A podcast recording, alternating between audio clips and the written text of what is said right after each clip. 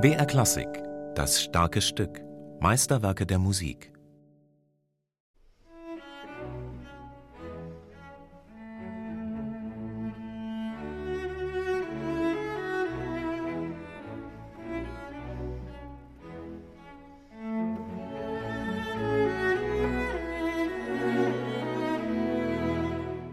Ich habe dieses Thema mit zwölf Jahren alt, in vollen romantischen Tschaikowski russische Stil gespielt.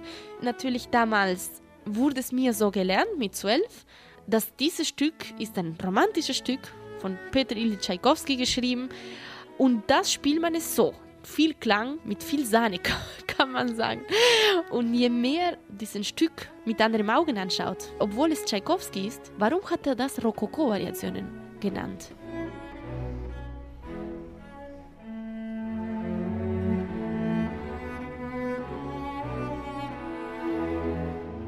Was ist ein Rokoko-Stil? Ne, kann man sich überlegen. Also erstmal diese Purheit in dieses Thema ist das Schwierigste, was es überhaupt hat.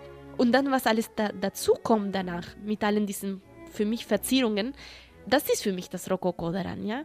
Rokoko muss für mich auch ein, einen Stil haben, eine Art von Stil, eine Feinheit, sehr artikuliert, sehr klar gezeichnet, galant. Das muss es irgendwie so rauskommen. Größer könnte der Gegensatz kaum sein. Unmittelbar vor den Rokoko-Variationen im Spätherbst 1876 hat Tschaikowski die düstere Fantasie Francesca da Rimini komponiert. In den Rokoko-Variationen nun scheint es, als blicke er aus seiner sorgenvollen Gegenwart wie durch ein Fernglas zurück in eine längst versunkene Welt. In eine Welt, die er offenbar als heil und unbeschwert empfunden hat – damit ist wohl weniger die höfische Rokoko-Welt mit Perücke, Puder und Tanz gemeint, sondern eine bestimmte Klangwelt, die Tschaikowski kurzerhand mit dem Begriff Rokoko bezeichnet hat. Die Klangwelt des 18. Jahrhunderts, vor allem die Klangwelt Mozarts. Die Musik dieses sonnigen Genies rühre ihn zu Tränen, schrieb Tschaikowski einmal. 1887, elf Jahre nach den Rokoko-Variationen, hat er sogar selbst Hand angelegt an die Musik seines Vorbilds.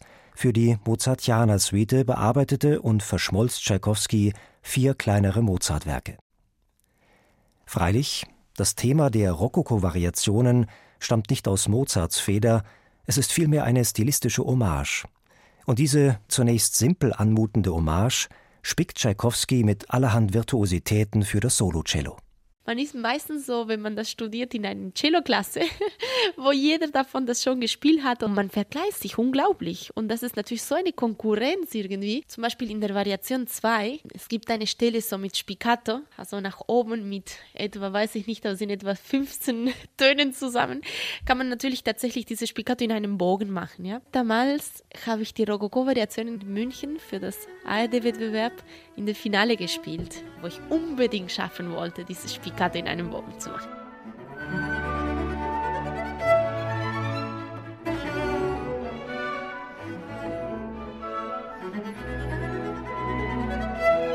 Trotzdem, sagt Solger Better, solle der Solist nicht im Mittelpunkt stehen, wie der Trapezkünstler im Zirkus.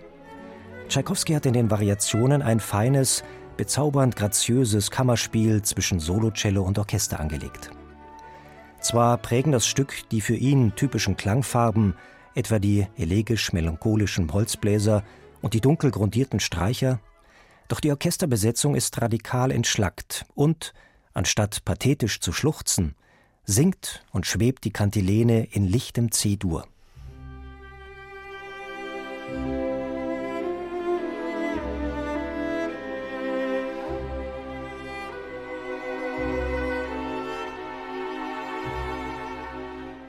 Ich habe mich verliebt zuerst in diese Variation Nummer 3. Irgendetwas gibt es in diesen Harmonien, in dieser Melodie, die einfach mich immer zum Tränen gebracht haben.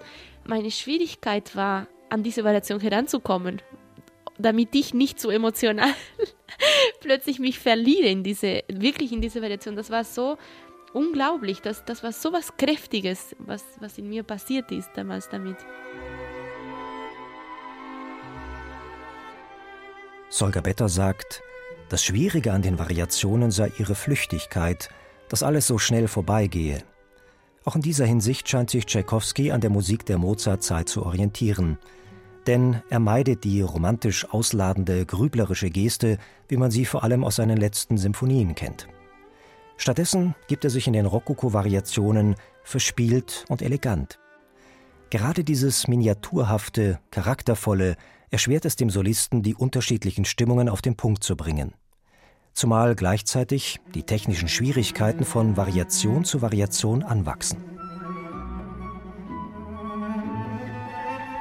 Die Thriller liebe ich sowieso. Also manchmal sagt man, dass Thriller sehr schwer sind, aber ich liebe Thriller. Thriller ist für mich eine, die Sprache eines Vogels. Thriller ist etwas sehr Lebendiges. Thriller ist eine Artikulation. Und Triller sind eine Spielart von Tschaikowskis Ornamentationskunst. Alle seine virtuosen Finessen kulminieren schließlich in der Coda die Revolution total. Alles wird zusammengepackt.